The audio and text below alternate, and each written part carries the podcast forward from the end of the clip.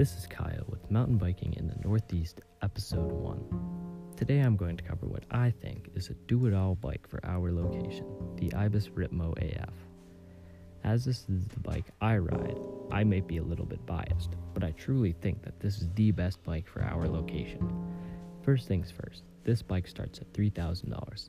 This may seem like what's a lot for someone who is just getting into mountain biking, but for this package you get a top of the line suspension from DVO. They supply the DVO Onyx fork and the DVO Topaz rear shock.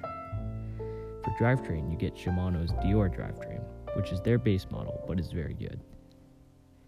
This bike is made out of aluminum, hence the AF, which stands for alloy frame. Fun fact this is the first bike that Ibis has made out of aluminum since the 90s. The rest have been carbon. The AF has a 160mm fork and 150mm of rear wheel travel. It uses DW Link, which means that it will pedal super well.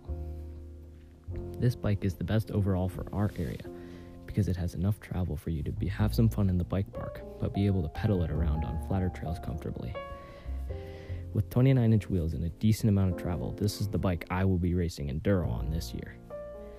It comes with Assegai tires from Maxxis, which are very grippy, with the burly alloy frame, the super plush suspension, and the responsive and snappy drivetrain. This bike is one of the best for our area overall. The price is also a factor if you're on a budget. This is the most versatile bike for where we live. Thank you for joining me, and we'll be back next week on the best riding spots in New England.